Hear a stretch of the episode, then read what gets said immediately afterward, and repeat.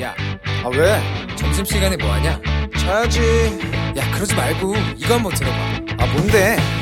지금 당장 라디오를 켜봐 나른한 오후 깨울 시사 토크쇼 모두가 즐길 수 있고 함께하는 시간 유쾌하고도 신나는 시사 토크쇼 오태훈의 시사본부. 이 시각 라디오 정보센터 뉴스입니다. 국가보훈처는 김원웅 광복회장 부친의 독립운동 공훈 기록이 허위라는 의혹 제기에 대해 관련 자료를 확인하고 있다고 밝혔습니다. 1990년 건국훈장 애국장을 받은 김원웅 회장 부친의 사망일은 1992년 1월 30일인데 1963년 공적조서에는 이미 작고한 것으로 표시돼 있다고 알려졌습니다.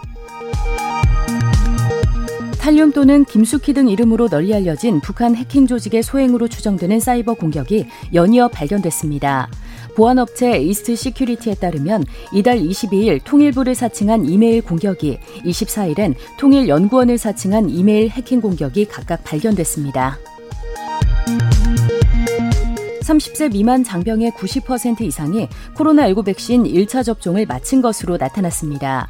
국방부에 따르면 전날 13,899명이 화이자 1차 접종을 받아 국내 30세 미만 누적 접종자는 37만 9,176명으로 집계됐습니다. 초등학생 8살 딸을 식사도 제대로 주지 않고 대소변까지 먹이며 학대해 살해한 혐의로 재판에 넘겨진 20대 친모와 계부에게 검찰이 오늘 1심 결심 공판에서 각각 30년의 중형을 구형했습니다. 미국과 러시아가 주도하던 우주 개척에 맞서 우주 굴기를 야심차게 추진하고 있는 중국이 어제 열린 세계 우주 탐사 회의에서 2033년을 시작으로 2035년, 2037년, 2041년, 2043년 등 모두 다섯 차례에 걸쳐 화성에 우주인을 보낸다는 구체적인 계획을 제시했습니다. 지금까지 라디오 정보센터 조진주였습니다.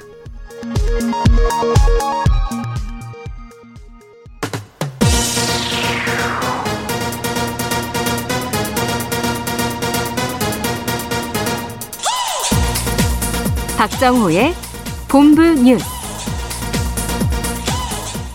네, 시사본부 2부 첫 순서 이 시각 주요 뉴스들 정리해드립니다. 본부 뉴스 오마이뉴스의 박정호 기자와 함께합니다. 어서 오세요. 네, 안녕하십니까. 오늘 좀 뉴스가 많습니다. 네. 먼저 코로나19 신규 확진자 수 사흘 연속 600명대예요. 그렇습니다. 지역 발생이 602명, 네. 해외 비 32명으로 신규 확진자가 총 634명 발생했는데요. 어제 영시 기준보다 24명 늘었습니다. 아, 특히 수도권 확진자 비중이 음. 60%까지 좀 떨어졌다가 다시 70% 후반까지 올라왔습니다. 네. 주요 감염 사례를 보면요. 서울 광진고 고등학교 또 서초구 음악 연습실과 관련해서 총 18명, 양천구 직장과 관련해서 16명이 각각 확진됐고요. 음. 경기 성남시 영어학원에서 25명, 고양시 일상동구 어학원과 관련해서 14명이 각각 양성 판정을 받았습니다. 네.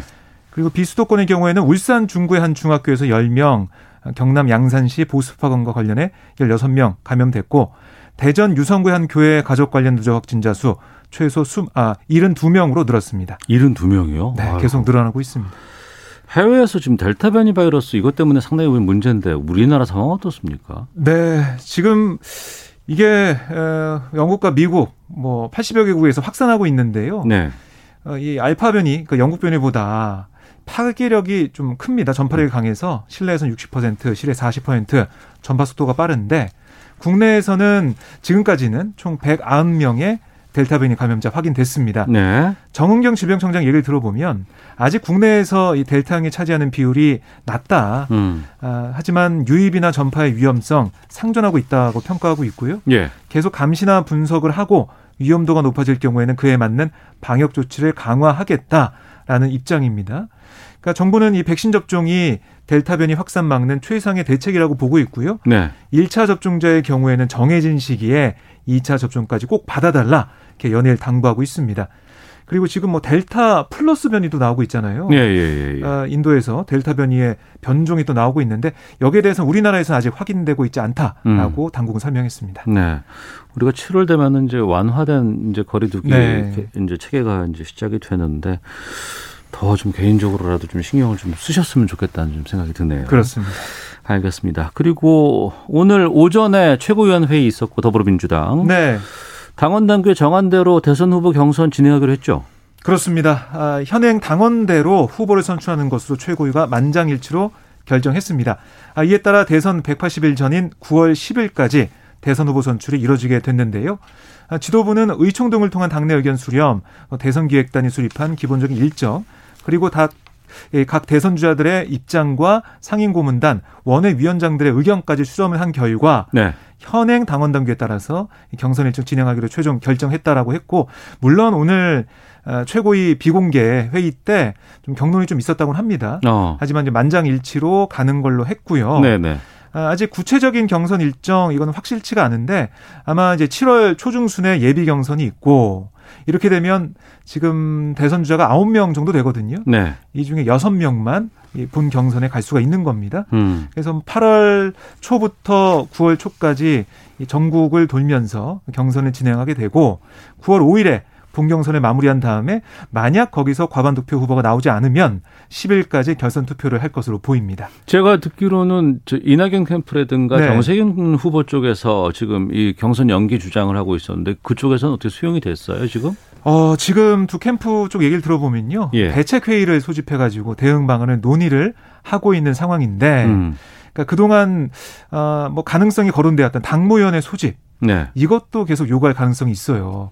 그래서 아직까지 이 불씨가 다 꺼지진 않았다라고 어. 볼 수가 있겠습니다. 아, 다 수용을 할지 아니면은 네, 뭐 다시 또 입장을 좀 밝힐지는 좀 보겠습니다. 그렇습니다.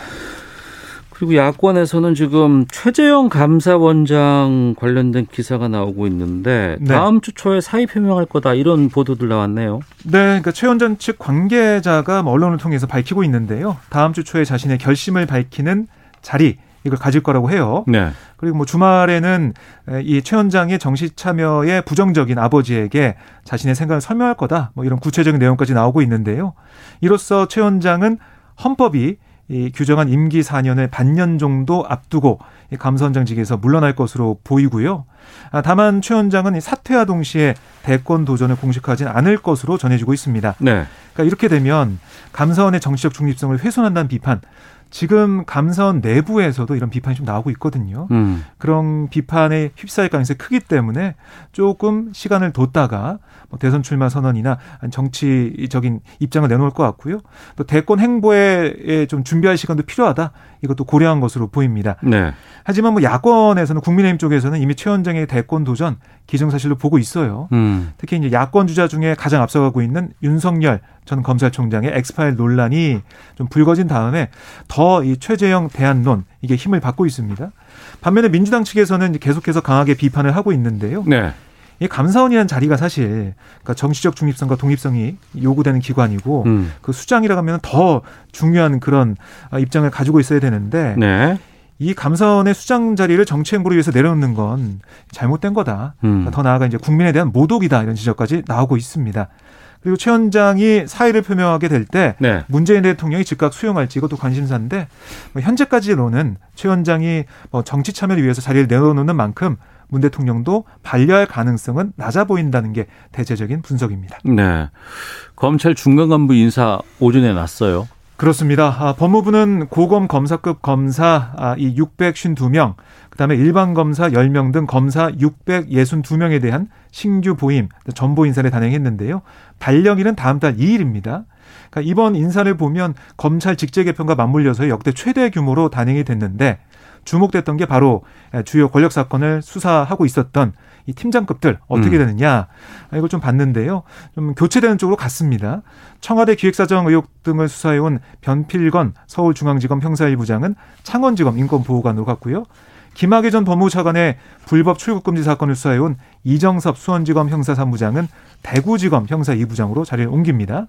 또 월성원전 사건을 수사한 이상현 대전지검 형사 5부장은 서울 서부지검 형사 3부장으로 갑니다. 네. 그리고 눈에 띄는 게 임은정 대검 감찰연구관 법무부 감찰 담당관으로 옮기고요. 박철우 법무부 대변인은 서울중앙지검 2차장으로 또 김태훈 법무부 검찰과장은 중앙지검 4차장으로 승진을 했습니다. 네. 기재부는 그 5차 재난지원금을 선별 지급으로 지금 주장하고 있고 네. 민주당은 전 국민 지급을 해야 된다라는 입장이었었는데 홍남기 부총리가 어, 전 국민 재난지원금 부적절하다 입장을 또 한 번 냈네요. 네, 뭐 어제 이어서 오늘도 이런 입장을 밝혔는데요. 그러니까 기재부 전체회의에서 우원식 민주당 의원이 물어봤습니다. 네. 전 국민 지원금 논란 이게 10년 전 무상급식 논란과 같다라고 음. 비판을 하자 네. 홍 부총리는 그렇지 않다. 아동급식비와 전국민 지원금은 같은 차원의 문제가 아니다라고 부정을 했고요. 그러니까 경제, 뭐 재정 이런 여러 여건상 소득 자산 최상위 계층의 지원금을 지급하는 건 부적절하다. 그러니까 미국도 소득 9만 달러 이상에는 세금 환급을 해주지 않는다. 이렇게 주장을 했습니다. 좀 네. 확고한 입장을 좀 보이고 있고요. 음. 이에 우 의원이 재정이 적절한 역할을 하지 않는다라고 또 지적을 하자 홍 부총리는 재정을 맡은 입장에서 세금을 효율적으로 쓰려는 노력을 양해해 달라 이렇게 강조를 했는데요. 이게 뭐 팽팽하게 질의응답이 진행됐는데 홍남기 부총리가 뭐 끝까지 자신의 입장을 굽히지 않는 모습을 보이고 있습니다. 어제 일부 보도에서 80%로 네. 결정됐다라고 발표가 났었거든요. 지금 어떤 상황입니까? 어, 지금 보면 민주당 박안주 정책위 의장 오늘 당정협의회 취재진에게 뭐라고 했냐면 정부는 소득하위 70%안 네. 이걸 제출했고 민주당은 전국민 지급을 주장했다 라고 입장을 밝혔어요. 그러니까 이 이런 여러 가지 보도에 대해서 확정된 게 없다. 어. 논의를 계속 하고 있다. 네. 이렇게 선을 그었고요. 아, 다만 80%도 90%도 전 국민도 다 논의 중이다. 음. 그래서 이게 선별 지원 쪽으로 갈 수도 있다는 걸 좀 보여줬습니다. 아, 논의를 하고 있다는 거고요. 정해진 게 없다는 게 어떻게 보면 가장 중요한 부분인 것 같고요. 네. 어, 이 민주당의 유동수 정책위 수석 부의장 얘기를 들어보면 우리는 전 국민으로 하면 좋겠는데 홍남기 부총리가 워낙 강경하다. 음. 아, 이런 말도 했습니다. 어쨌든 지급 대상에 대해서는 이번에 이 고위 당정청에서 논의하고 확정될 걸로 보이고 네. 그다음에 신용카드 캐시백 한도 놓고도 계속해서 논의를 하고 있습니다. 아직 결정되진 않았군요. 그렇습니다. 알겠습니다. 오마이뉴스의 박정호 기자와 함께했습니다. 고맙습니다. 고맙습니다.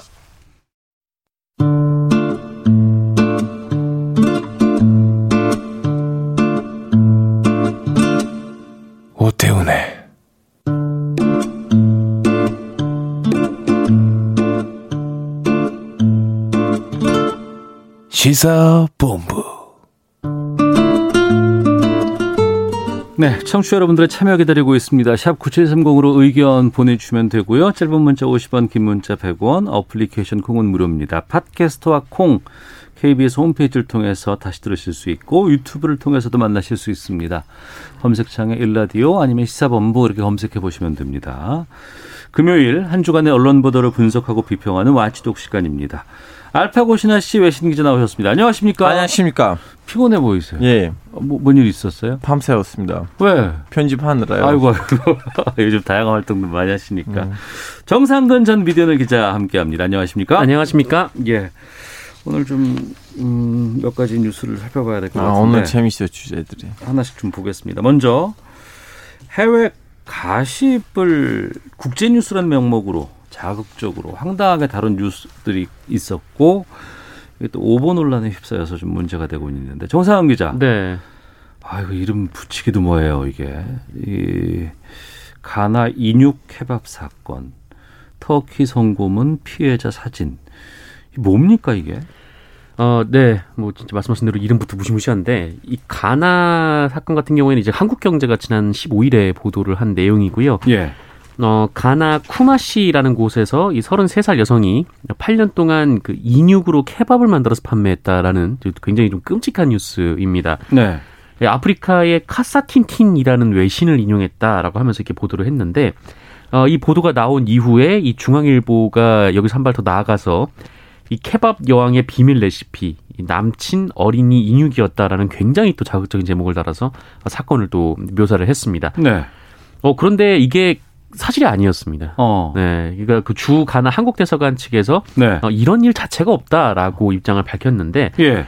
어, 이들 매체가 인용한 그러니까 카사탄틴 카사틴틴이라는 이, 이 현지 매체들이라는 곳이 어. 어, 주로 이제 그 SNS에서 나오는 그런 좀 가십들을 다루는 그런 매체였고 예. 어, 또 우리나라에서 뭐 하여튼 그런 뭐라고 할까요? 하여튼 뭐 연예인 인스타를 퍼와서 기사를 쓴다거나 좀 그 정도 매체인 것으로 전해졌는데 어. 어, 이런 온라인 가십을 검증 없이 베꼈으면서 이제 오보가 확대 재생산을 된 거죠. 네.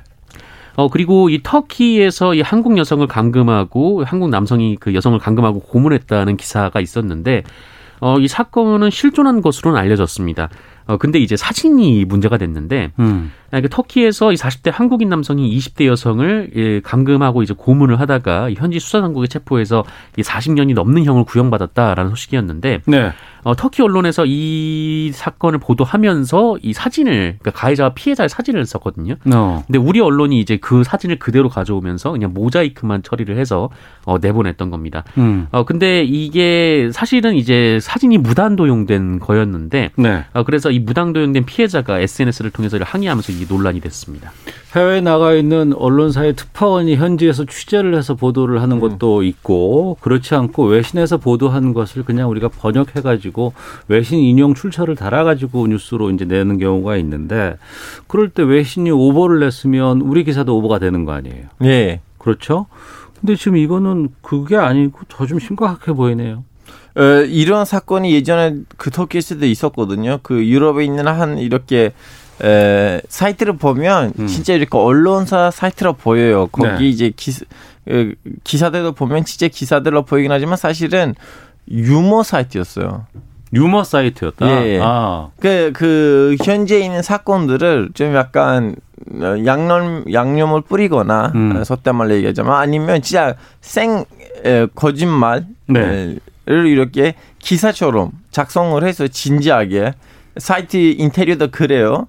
이렇게 유머를 위해서 만든 사이트가 있었는데 음, 거길 베껴서 거기 사이트를 진짜 뭐라고 해야 돼? 언론사를 생각하고 네, 기사를 쓴 적이 있었어요. 터키 있는 한 언론이. 어, 근데 이거 바로 어 이제 잡혔죠. 아 이거는 언론사가 아니고 네. 그냥 그 농담을 유머를 위해서 만든 사이트다 어, 진짜 한국에서 이거 좀 오래 걸렸잖아요. 사실 지금 정상근 선배님이 좀 약간 너무나 빠르게 요약을 하셨는데 이 인육 어 기사 사건이 한국에서 좀 며칠 걸렸어요. 그 좀 다양하게 이 기사는 그러니까 오버로 확정될 때까지 계속 이걸 그 걸고 있었고 게다가 문제는 이 기사를 또 여기저기서 언론사들이 받았었다면서요. 네네. 이 받아 써서 굉장히 넓게 퍼졌죠. 어. 근데 이제 여기서 문제가 뭐냐면 이걸 이렇게 오래 걸리는 거는 사실은 문제예요. 그렇죠. 당연히. 예, 너무 네. 오래 걸렸어요. 어. 그리고 그 사이에는 또 이렇게 재생생도 하고요.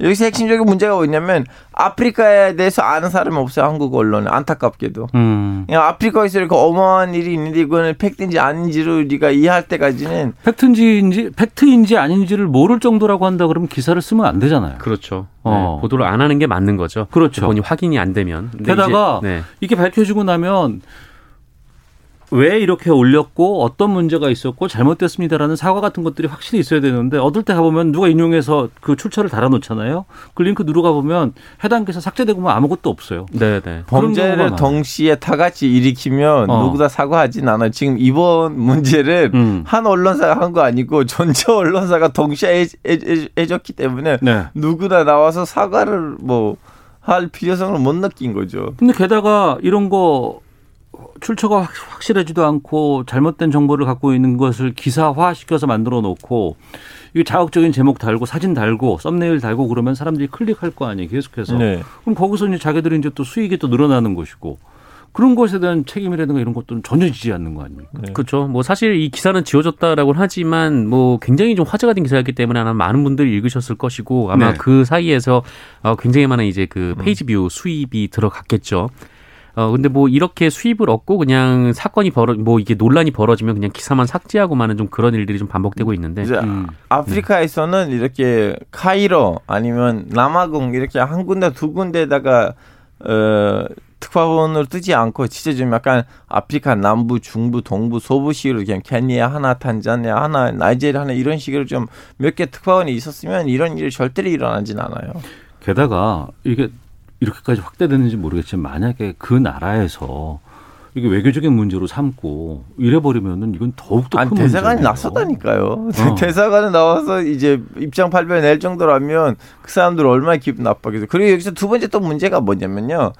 이 정도로 확대될 배경은 오직 아프리카에 대해서 잘 몰라서 특허는 없어서 아니고 아프리카에 대한 기본적인 편견이 있는 거예요. 어. 그래 그 사람들은 식인 할 만하다. 아, 아프리칸 그럴 수 있겠다라고 이렇게 깔려 있다 이거죠. 예, 그렇죠. 이거는 뭐라고 해야 되나? 그건 이제 두 번째 문제예요. 음. 이미 갖고 있는 우리의 편견에 우리는 기사를 쓰는 데 있어서 우리를 잘못 안내하고 있다. 음. 이거 어떻게 해야 좀 근절할 수 있을까요? 아니면 제대로 좀 갈 수 있을까요? 그 뭐 언론에서 뭐 스스로 뭐 조심하지 않는 한은 뭐 방법이 없는 거죠. 그러니까 뭐 해외에서도 뭐 하여튼 이런저런 뭐 유머 사이트 뭐 이런 게 있는 거고 근데 그런 데서 이제 기사를 퍼가지고 그냥 뭐 우리나라에서 뭐 온라인 대응을 한다면서 그냥 page view 수만 늘리려고 좀 이런 식으로 대응을 한다면은 어 굉장히 아까 알파 기자 얘기한 것처럼 외교적 자체로도 굉장히 좀 문제가 될 수 있는 부분이고 네 굉장히 좀 논란이 앞으로도 커질 것 같습니다. 아니 게다가 거리낌 없이 이렇게 취재를 기반으로 하지 않는 이런 기사들이 너무나 좀 많은 것 같다는 생각이 들기도 하고 최근에는 이를테면 이런 커뮤니티에서 이슈가 되는 글들 아니면 추천수가 높은 글들을 기사화를 그냥 시키는 경우도 상당히 많아졌어요. 뭐 그런 일이 있었죠. 그 이 커뮤니티에서 굉장히 논란이 됐던 글인데 아이랑 버스를 탔는데 이 아이가 먼저 내렸는데 이 버스 기사분이 문을 닫고 출발을 아, 했다. 몇년 전에 큰 문제 됐었잖아요. 네, 그거. 그런 네. 논란이 있었죠. 근데 어. 그거를 그냥 그대로 언론에서 확인 취재 없이 그냥 커뮤니티에 이런 글이 있었다라고 받아 썼던 겁니다. 어. 그래서 이제 버스 기사분한테 굉장한 비판과 비난이 가해졌는데, 근데 어, 이 사건 자체가 좀 뭐라고 할까요? 하여튼 버스 기사분의 잘못은 아니었던 것으로 이제 드러나면서 이 언론에서는 뭐 이렇다 할 사과도 없이 그냥 뭐 기사를 뭐 삭제만 하고 그냥 끝내버렸던 그런 또 기억도 있죠. 네, 6747님, 우리나라 언론의 자화상이라고 보여집니다. 징벌적 손해배상제도 법안을 강력하게 해야 한다고 봅니다. 언론도 바꿔야죠. 0837님, 기자분들이 기사 쓰느라 바빠서 취재할 시간이 없다는 웃지 못할 비판도 있습니다. 김종우님, 인육 기사 그거 허위 였어요? 아이고, 저도 그거 읽었었는데 오늘 방송 안 들었으면 허위였는지도 모를 뻔했네요. 라는 그렇지. 오늘 파서 안 들었으면 앞으로 가나 그 인육을 하는 나라가 아니야. 음. 이런 식으로 그렇겠죠. 아, 그러니까요. 자, watchdog 다음 주제 가보겠습니다. 이 watchdog 시간에 조선일보 관련된 뉴스를 상당히 많이 다뤘었는데도 계속해서 끊임없이 이슈가 좀 터져 나오고 해서 좀 살펴보도록 하겠습니다. 조선일보가 온라인 이슈 대응을 위한 자회사를 출범한다고 하는데 먼저 그 전에 지난번에 그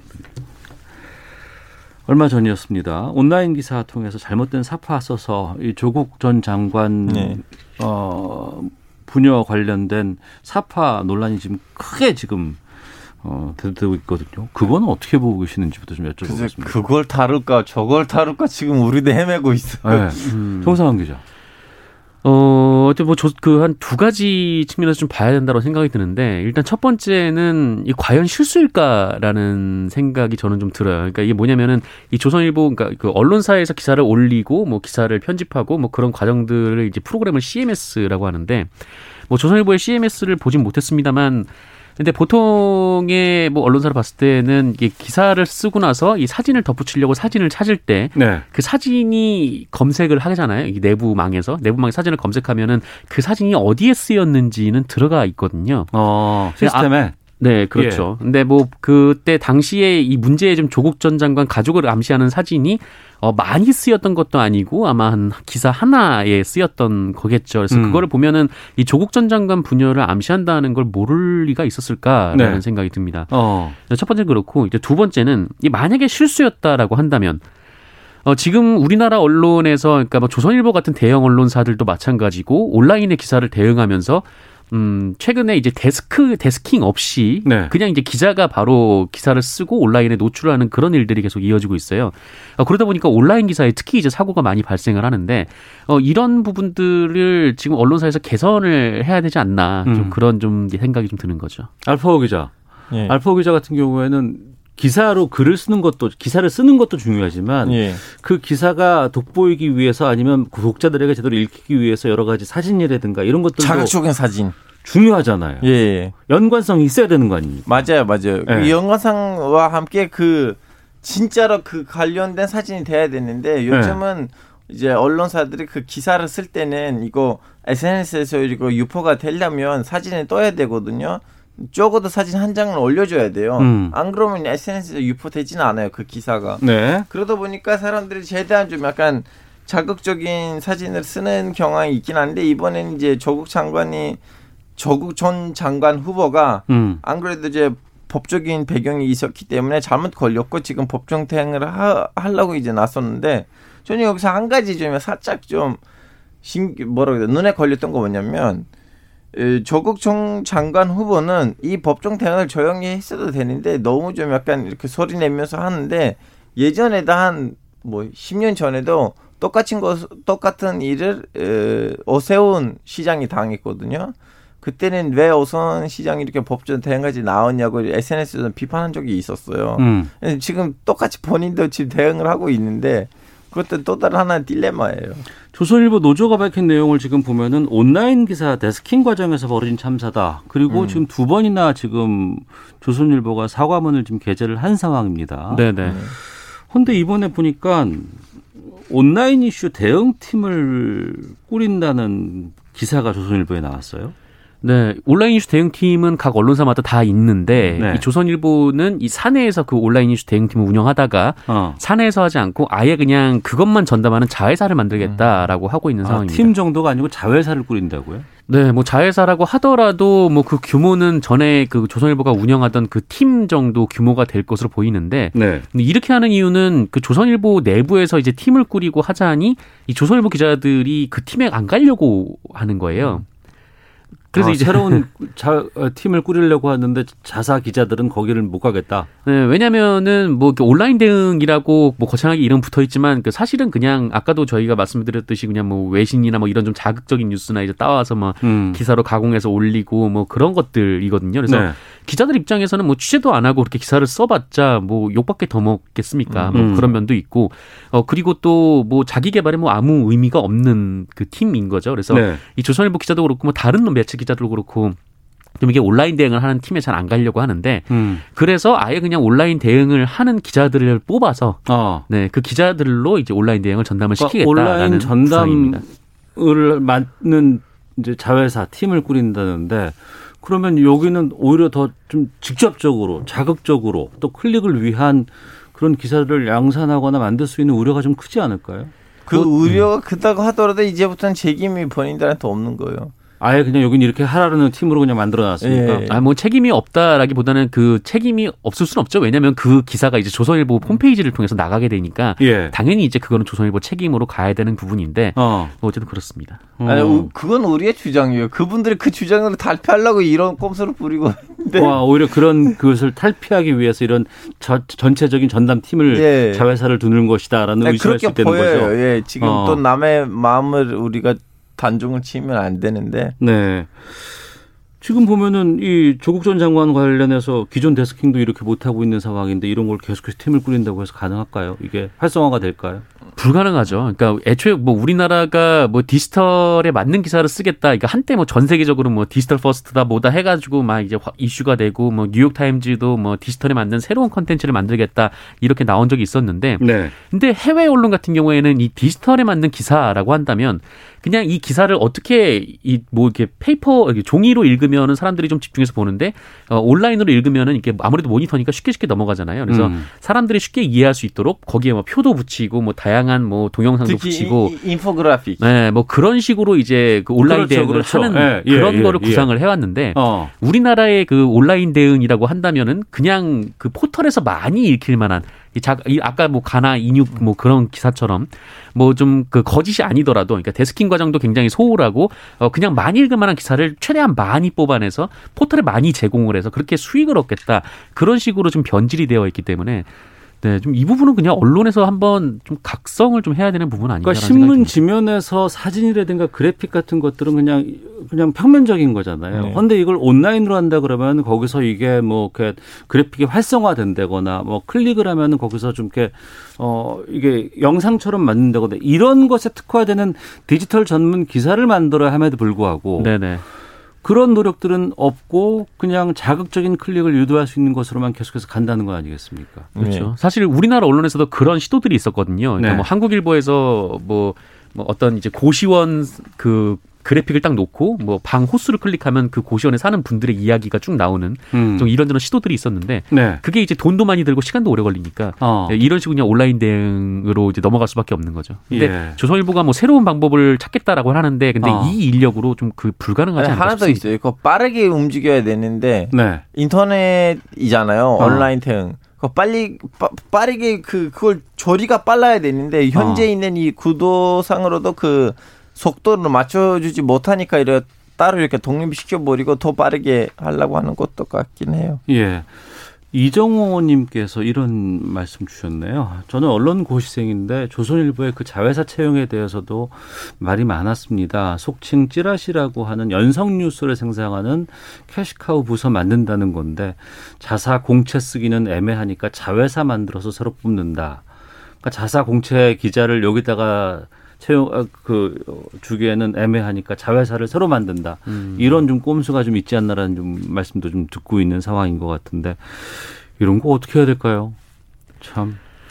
글쎄요. 뭐뭐 결국에는 이렇게 되면 지금 그 여러 가지 그 언론 책임에 대해서 더욱더 어, 여론들이 지금 계속해서 좀 강하게 나타나고 있지 않습니까? 네. 정치권에서도 그렇고 이거 다 언론사들의 이런 문제 때문에 더 확산되는 거 아니에요? 그 스스로 언론에 대한 신뢰도를 스스로 깎아먹고 있는 거죠. 사실 예. 그 이런 식의 온라인 대응을 하겠다라고 지금 언론사들이 뭐 자기들이 지금 나서고 있는 그러니까 뭐 그 아예 그냥 이 이거를 공식화해서 본인들은 이거를 하겠다라고 이 상황이 자체가 굉장히 좀 황당하고 좀 어이없다라고 봅니다.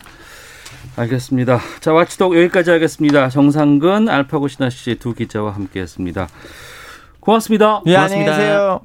자, 이어서 날씨 그리고 교통 정보 확인하고 돌아오죠. 날씨와 미세먼지 정보 살펴보겠습니다.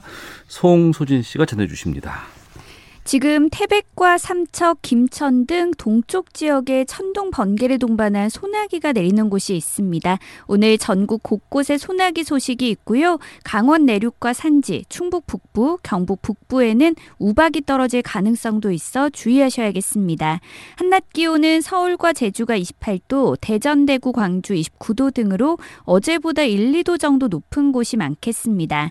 한편 지금 울산에는 오존주의보가 내려졌습니다. 오존은 강한 볕에 대기 중에 오염 물질이 화학 반응을 일으키면서 발생하고 호흡기와 눈에 해로운데요. 오늘 수도권과 충남 그리고 남부 지방을 중심으로 오존 농도가 나쁨이 예상돼 주의하셔야겠습니다. 미세먼지 농도는 전국이 보통 수준을 보일 전망입니다. 토요일인 내일은 전국이 흐린 가운데 곳곳에 비가 오겠습니다. 현재 서울의 기온은 27.9도입니다. 날씨와 미세먼지 정보였습니다. 이어서 이 시각 교통 상황을 KBS 교통 정보센터 이승미 씨가 전해드립니다. 네, 이 시각 교통 상황입니다. 남해고속도로 순천 방향으로 창원 1터널에서 사고가 있었습니다. 2km 구간 정차가 남아있는 상태고요. 진교에서 하동 사이 1차로에서 작업을 하고 있어서 진교 부근 5km 구간 정체입니다. 서울 양양고속도로 양양 방향 화도 부근 작업 여파로 덕수 3패부터 9km 구간 밀리고 있고요. 경부고속도로 부산 방향으로 한남에서 양재 나들목 쪽으로 작업 여파로 밀리고요. 동탄 분기점에서 오산 쪽으로도 작업으로 인해 속도가 안 나고 있습니다. 서울시내 올림픽대로 공항 방향으로 영동대교 부근 4차로에서 화물차와 승용차가 부딪혔습니다. 청담대교부터 정체고요. 한강철교에서 노량진 쪽으로는 고장난 차 여파로 밀립니다. 하남 방향으로 여의 2교 부근 1차로에서 작업하고 있습니다. 동작대교 부근 5차로에는 고장난 차가 있어서 주의하셔야겠고요. 동작대교부터 영동대교까지 통행량 때문에 밀리고 있습니다. KBS 교통정보센터였습니다.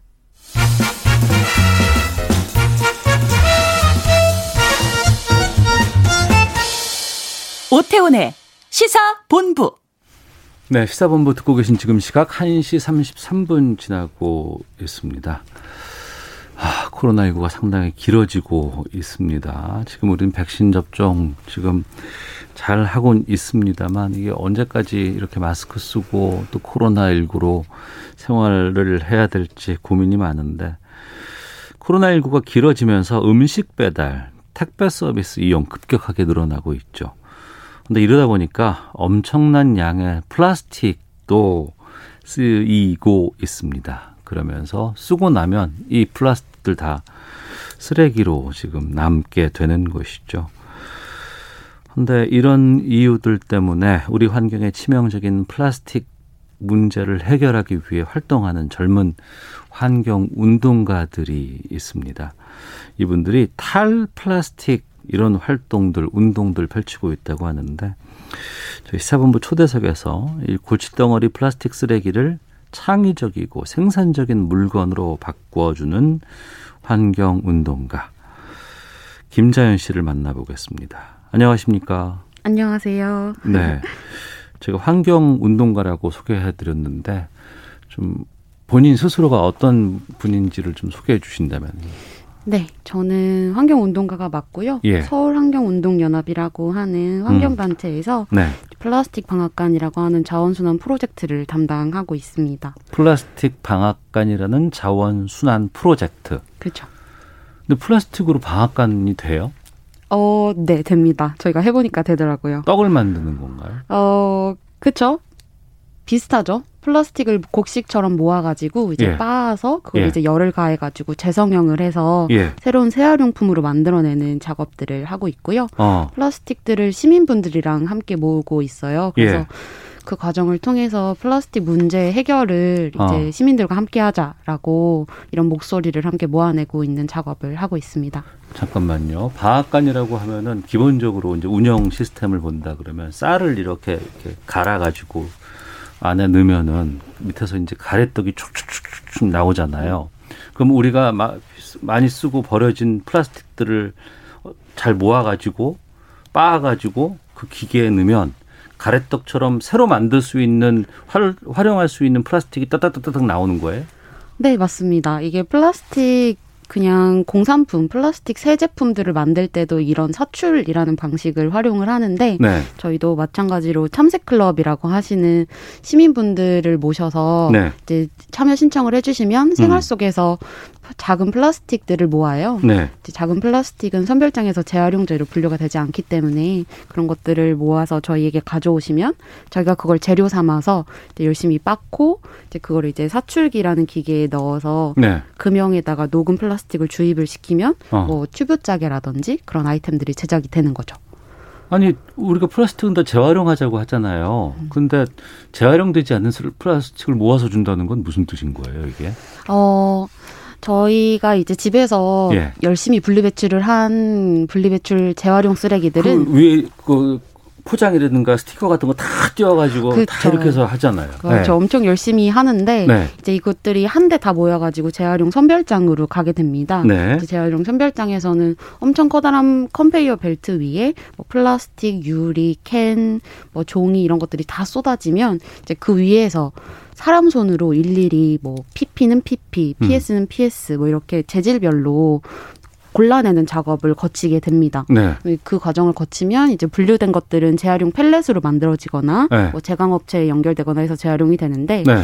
그 과정에서 손바닥보다 작은 크기의 플라스틱은 어. 사람 손으로 골라내기가 너무 어려운 거예요. 예, 예. 그래서 뭐 병뚜껑이라든지 뭐 두부 용기라든지 어. 이런 것들 그리고 재질이 혼합돼 있어서 이제 플라스틱 자체로 재활용이 되지 않는 것들 이런 예. 것들은 다 일반 쓰레기로 소각되거나 매립되고 있죠. 아 분리를 해도 그쵸. 분리 배출을 해도 그건 쓰레기통으로 다 아니 쓰레기로 다시 가는군요. 그쵸. 그래서 어. 요즘 페트 같은 경우는 이제 예. 뚜껑을 닫아서 압축해서 분리배출을 해라 이렇게 네. 네, 지 이렇게 규칙을 좀 말씀해 주시고 있는데 예. 그것도 맞는 방법이기는 해요. 어. 왜냐하면 그거를 이제 다 분쇄를 해서 예. 물에 띄우게 되면은 이제 물에 뜨고 물에 뜨지 않는 것으로 이제 재질 분류를 하거든요. 예, 예, 예. 그렇게 하셔도 되지만 뭐 플라스틱 방앗간처럼 그렇게 재질별로 확실히 분류를 할 수 있는 경우, 음. 재질별로 재활용이 가능한 경우에는 플라스틱 방앗간으로 보내주시는 게 조금 더 환경적이다라고 저희는 말씀을 드리고 있죠. 그럼 그 보내주시는 분들이 참새예요. 그쵸. 방앗간을 방앗간을 그냥 지나치지 못하는 참새, 야. 작은 플라스틱을 그냥 지나치지 못하는 시민분들이죠. 참새 분들이 몇 분이나 되세요? 참새 클럽은 지금까지 약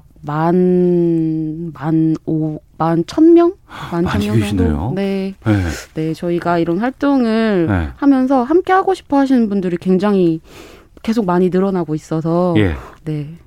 굉장히 신기한 일이면서 동시에 이런 활동이 계속 늘어나야만 한다는 어떤 어. 숙제 같은 느낌을 또 받고 있죠. 예. 플라스틱 사용하면 참 편해요. 가볍고 효율적이고 그쵸, 어떤 모양으로 다 만들 수도 있고. 그렇죠. 근데 이게 문제는 이게 썩지 않는다는 거. 음. 한번 만들어 놓으면 이게 어떻게 처리를 못 한다는 것 때문에 지금 날리고 바다에도 강에도 음. 여기저기에도 쓰- 플라스틱이 계속해서 보이고 산에 가도 보면은 예전 플라스틱들 지금도 남아 있고 근데 이런 것들을 조금이나 줄이자 이런 생각들은 왜 하게 되신 거예요? 말씀하신 것처럼 네. 이제 어디에나 플라스틱이 있고 네. 플라스틱은 심지어 이제 저희가 씹어 삼키기도 하고 있어요. 그래서 매주 신용카드 한 장 분량의 플라스틱을 저희 몸에 이제 먹고 있는 거예요. 우리가 이게 신용카드를 먹고 있다고요? 네, 미세 플라스틱으로 이제 이게 산과 뭐 물과 바다와 이런 데로 다 흘러 들어가면서 저희의 네. 이제 식품 체계에도 들어오게 된 거예요. 음. 그래서 평균을 내면 네. 21g 정도의 미세 플라스틱을 저희가 매주 인간이 매주 섭취하고 있다는 매주 연구- 먹어요? 네, 연구 결과가 있어요. 어. 그래서 플라스틱은 정말 심각한 문제가 맞습니다. 그래서 네. 이거는 저희가 해결을 해야 된다. 음. 그리고 이걸 해결하는 데 있어서 개인들의 노력이 필수적으로 필요하고 네. 개인들의 노력을 이제 모아내서 사회적인 담론으로 만들어내고 어. 이런 사회적인 담론이 이제 뭐 생산 단계 그러니까 기업의 변화라든지 기업의 변화를 이끌어낼 수 있는 정책적인 제도적인 개선이라든지 어. 이런 것들로 연결이 돼야 된다고 예. 저희는 생각을 해서 이렇게 활동을 하고 있습니다. 어. 그런데 물론 그건 알아요. 근데 음. 생활 속에서 내가 이거 한- 한다고 해서 이게 바뀔까? 음. 너무나 많이 쓰이니까. 그 그쵸. 내가 안 쓴다고 유난 떨 필요는 없지 않을까라 생각하시는 분들도 계시거든요. 음. 그럼에도 그렇게 이 활동들을 하는 분들은 어떤 단순히 사명감만 갖고 하시는 건 아닌 것 같다는 생각이 들어서. 어, 저 개인적인 경우에는 네. 플라스틱 일회용 컵이나 플라스틱 빨대나 이런 것들을 사용할 때에 네. 마음이 너무너무 불편해요. 아, 그래요? 네, 어. 마음이 사실 뭐 미국이나 일본이나 중국이나 이런 저희보다 인구도 많고 땅도 큰 곳에서 쓰이는 플라스틱 쓰레기가 얼마나 많겠어요. 네, 네. 제 한 명, 저 한 명이 안 쓴다고 해서 지구가 정말 변할까? 어. 그런 회의감이 들 때도 조금 있지만 네. 그럼에도 불구하고 제가 빨대를 쓰게 되면 어. 저는 그냥 제 개인적인 마음이 너무 불편해서 아, 내 스스로가 불편해서. 네. 그리고 그게 비단 저 뿐만은 아닌 것 같아요. 제가 mz 세대거든요. 예. 그래서 제 주변에 있는 어. 친구들이나 참새 클럽에 참여하시는 분들도 mz 세대 여성분들의 참여가 굉장히 많은데 음. 그분들의 반응이나 뭐 느낀 점들을 보면 저처럼 이렇게 어떤 대의나 사명감이 아니라 음. 내 생활 속에서 내 마음이 편하자고 음. 이렇게 플라스틱을 덜 쓰고 하는 분들이 계속 늘어나고 있죠. 관련해서 4867님께서 이런 질문 주셨어요. 궁금한데 인건비 대비해서 이게 타당성이 있을까요? 라는 질문 주셨거든요. 이렇게 아. 생각하실 수 있어요. 네, 맞아요. 예, 예, 예. 음, 저희는 환경단체, 비영리 환경단체에서 진행되고 있는 캠페인성 프로젝트이기 때문에 음. 이걸 어떤 단순 수익성 목적의 사업으로 진행하고 있지는 않아요. 네. 그래서 이만큼 들어오면 이만큼 이제 인건비로 나가고 약간 음. 이렇게 타산이 맞고 있는 상황은 아닌데, 음. 음, 그럼에도 불구하고 이거 하지 않으면 불편하니까. 네, 그것도 아. 그렇고 이제 저희는 환경단체고 환경 네. 운동을 하는 사람들이니까 네. 네, 그런 것을 목적으로 하고 있죠. 어. 저희처럼 이런 활동을 하시는 분들이 또 영리 목적으로 스타트업이나 소셜 벤처들도 많이 늘어나고 있어서 음. 네, 그분들의 아이템들도 저희가 같이 홍보를 하는 것도 하고 있죠. 그럼 얼마나 플라스틱이 모여요?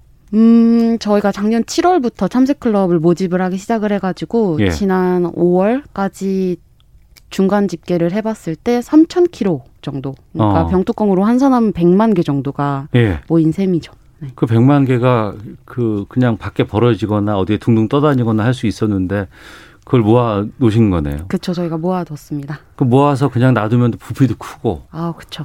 와 더럽고. 저희가 그래서 자원봉사자분들이랑 같이 네. 이 병뚜껑인지 뭐 어떤 재질인지 네. 플라스틱 재활용의 첫 번째는 이제 재질별로 분류를 해서 재, 네. 재활용을 해야 하는 거라 예. 같이 분류를 막 하는 작업도 하고 어. 뭐 필요에 따라서는 세척을 조금 하기도 하고 음. 분쇄하고 하는 작업들을 같이 하고 있죠. 네. 5318님께서 세상에서 당연하게 좋아지는 변화는 없습니다. 이렇게 생각하고 행동하는 운동가 분들의 뜻이 모여서 이루어진 노력들로 만든 변화겠죠. 응원하고 기회가 되면 동참할게요라는 감사합니다. 보내주셨는데 그 뭐 만드는 거예요 구체적으로? 음, 튜브형 물건들, 뭐 치약이나 핸드크림 이런 것들의 네. 내용물을 진짜 끝까지 쓸 수 있게 도와주는 튜브 짜개, 네. 뭐 비누나 작은 악세사리 같은 것들을 담아놓을 수 있는 받침, 아 예. 뭐 예. 마스크나 장바구니 같은 걸 걸어놓을 수 있는 고리 어. 이런 것들을 저희가 만들고 있어요. 그럼 만들어서 판매도 해요. 음, 저희가 아까 말씀드린 것처럼 수익성 목적인 프로젝트는 아니기 때문에 음. 차- 기본적으로 참새 클럽에 참여해 주시는 시민분들에게 이런 활동에 대한 리워드로 제공을 해드리고 있고요. 네. 근데 관심이 조금 감사하게도 늘어나면서 음. 이걸 구매를 원하시는 분들이 많아져서 소소하게 작게 판매를 조금씩 하고 있고요. 음. 어, 판매 수익금은 이 서울환경연합과 이 플라스틱 방앗간의 활동에 음. 후원금으로 네, 전액 쓰이고 있습니다. 그러면 그러니까 이런 생각을 해봤는데 아직 그건 안 되는 거죠. 그러니까 이를테면 플라스틱을 앞서 말씀해 주셨던 플라스틱 방앗간을 거치면 다시 그 제품이 애초에 원래 제품으로 다시 쓸 수 있는 상황은 안 되는 거죠. 음, 그러니까 병뚜껑이 다시 병뚜껑으로 그렇죠. 그러면. 굳이 또 플라스틱을 더 생선 생산하지 않아도 되잖아요. 음, 근데 이 문, 이 질문은 사실 고민해볼 문제인데요. 예. 그 플라스틱이 지금 이렇게 쓰레기가 많이 늘어난 경우는 사실 일회용 문화 그러니까 음. 일회용품으로 쓰고 버려도 된다는 어떤 소비 문화와 그런 것들을 촉진시키고 있는 생산 사회에 대한 어떤 전반적인 문화가 잘못되어 있는 것 같아요. 네. 그래서 병뚜껑을 한번 쓰고 음. 다시 수거를 해서 다시 병뚜껑으로 쓰는 경우에는 어떤 뭐 위생적인 부분이라든지 아. 네 이런 것들에 굉장히 어떤 문제가 될 수 있는데 사실 문제가 안될 것 같거든요. 제가 생각해도 네. 뭐 일회용 빨대 같은 경우 어. 공장에서 막 만들어지고 네. 만들어지자마자 비닐로 포장이 돼서 어. 이제 제가 뜯어서 쓰는 거잖아요. 예, 예, 예. 근데 그게 과연 다회용 빨대보다 얼마나 위생적일까 는 아. 생각은 한번 우리가 해볼 수 있는 거죠. 예, 예. 그래서 플라스틱뿐만이 아니라 어. 사회 전반적인 어떤 일회용 문화, 일회용품 문화에 대한 어떤 재고가 필요하다고 연결이 되는 어떤 질문인 것 같아요. 예. 재활용이 가능한 플라스틱, 가능하지 않은 플라스틱 이런 거 다 아시겠네요. 이제 딱 보면. 근데 재활용이 가능한 건 아까도 말씀드린 것처럼 재질이 확인이 되어야 되는 게 우선적인데 예. 플라스틱은- 요즘에는 그 PET병 같은 경우에도 그 투명한 페트병은 따로 모으잖아요. 그런 것들이 다 필요한 거 아니겠어요? 그쵸 필요한 어. 작업이죠. 네. 그리고 그거에 앞서서 사실 플라스틱 문제 해결은 재활용이나 재사용보다는 음. 덜 쓰고 덜 버리는 것이 문제 해결의 첫 번째입니다. 아예 안 만들어야 되는구나. 네, 근데 그건 불가능한 건 우리 모두가 알고 있고 그렇다면 재사용을 하자. 네. 어. 그래서 어떤 플라스틱 페트병이라든지 이런 플라스틱 제품들은 음. 말씀하신 것처럼 굉장히 튼튼해요. 그리고 엄청 가변성도 좋고 그래서 기적의 소재라고 저희가 불렀었는데 네. 그걸 재사용할 수 있게끔 어. 이제 회수를 한다든지 네. 생산자들이 조금 더 그런 부분에 신경을 써주는 것이 어. 사실 재활용하는 것보다 훨씬 비용도 에너지도 적게 드는 방법이죠. 그러니까 제가 듣기로는 보니까 그동안 뭐 플라스틱 활용해서 뭐 옷을 만든대요, 뭐실 뽑는데요라는 얘기도 들었고 이 플라스틱을 가공을 잘해가지고 다시 뭐 기름으로 쓸 수 있다는 뭐 얘기도 듣고 했는데 그런 것들이 계속해서 그냥 보편화가 됐으면 좋겠는데 그게 그렇지 않고 잠깐 잠깐 뉴스로 뜨다가 말고 또 다시 우리는 플라스틱을 쓰고 이런 경우가 좀 많이 좀 있어서 답답하고 안타까운 생각이 좀 들거든요. 음, 어. 네 맞아요. 플라스틱이 사실 그렇게 가- 활용도가 높고 그렇게 뭐 플라스틱을 다시 쪄서 열을 가해서 기름으로 다시 만든다든지 음. 아니면 페트에서 이제 섬유를 만들어낸다든지 하는 게 충분히 가능한데 네. 그 과정에는 새 플라스틱 제품을 생산하는 것보다 몇 배의 높은 비용과 높은 아, 또 에너지가 비용이군요. 네, 들어가기 때문인 것 같아요. 아 에너지도 더 들어간다. 그럴 것 같, 네, 그럴 어. 것 같아요. 네, 그렇죠. 뭐 그래서 그런 부분에 있어서 사실 어떤 비용적인 문제, 경제적인 문제를 따지기보단 음. 이제 미래를 봤을 때 환경적인 문제, 네. 이게 앞으로의 환경에 어떤 것이 더 좋은가를 먼저 우선적으로 생각을 한다면 음. 지금 말씀하신 그런 부분들을 조금 더 지원하고 개발시켜야 될 필요가 있는 거죠. 네.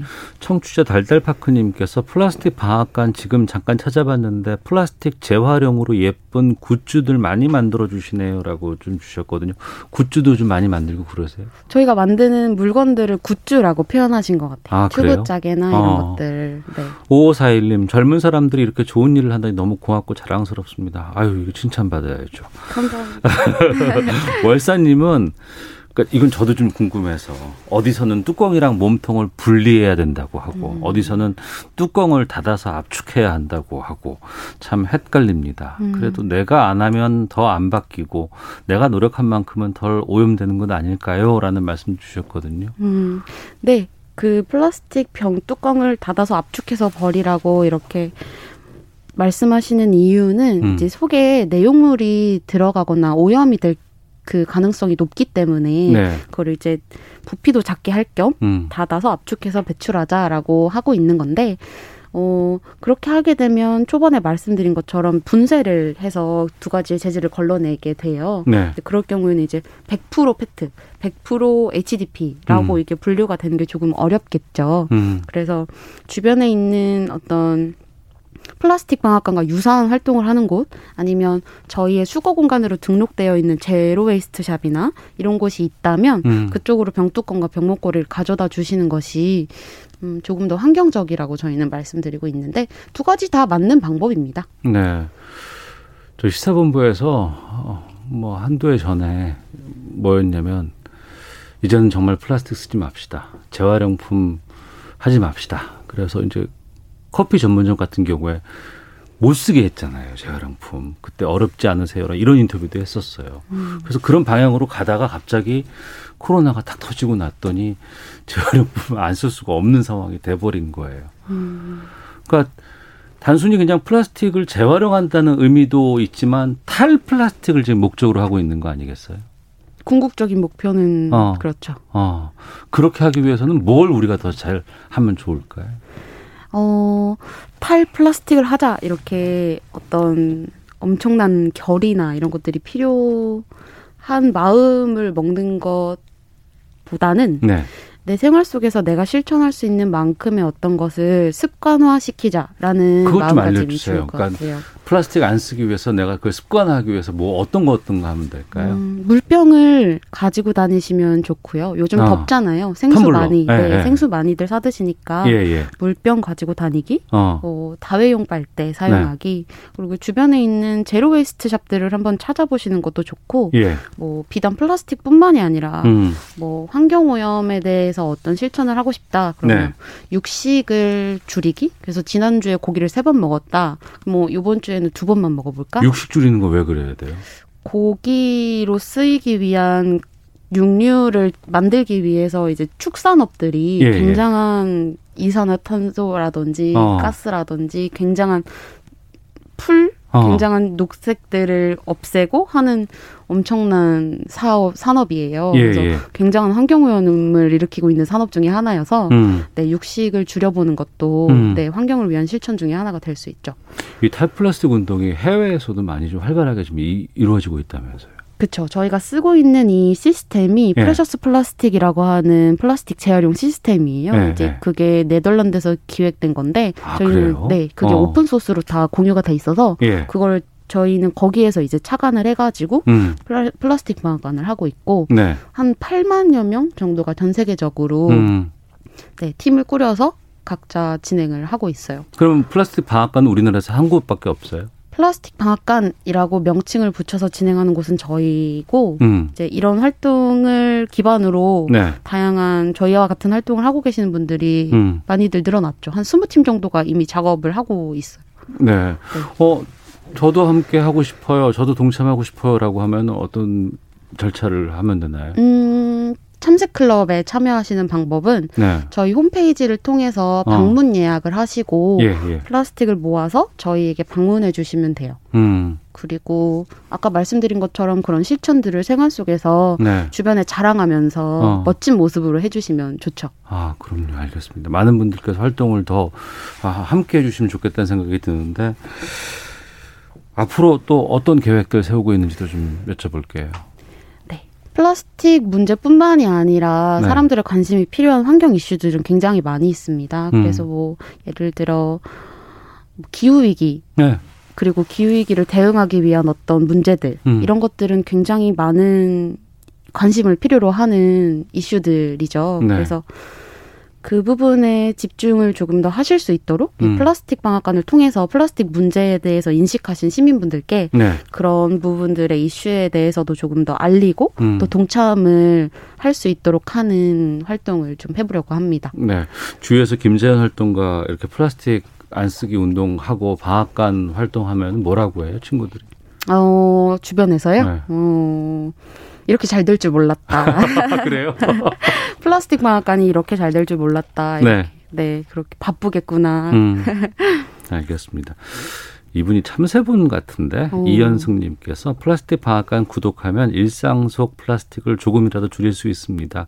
라디오에서 만나게 돼서도 반갑습니다라는 의견도 좀 보내주셨습니다. 감사합니다. 저희가 노래 들으면서 마치거든요. 네. 어, 자우림 노래 신청해 주셨다고요? 네, 저희 저랑 이 친구랑 네. 저의 오랜 친구이자 동료가 이 플라스틱 방앗간을 같이 기획하고 음. 진행하고 있는데 네. 저희가 굉장히 좋아하는 엄청 오랫동안 좋아했던 자우림이라는 팀이고요. 음.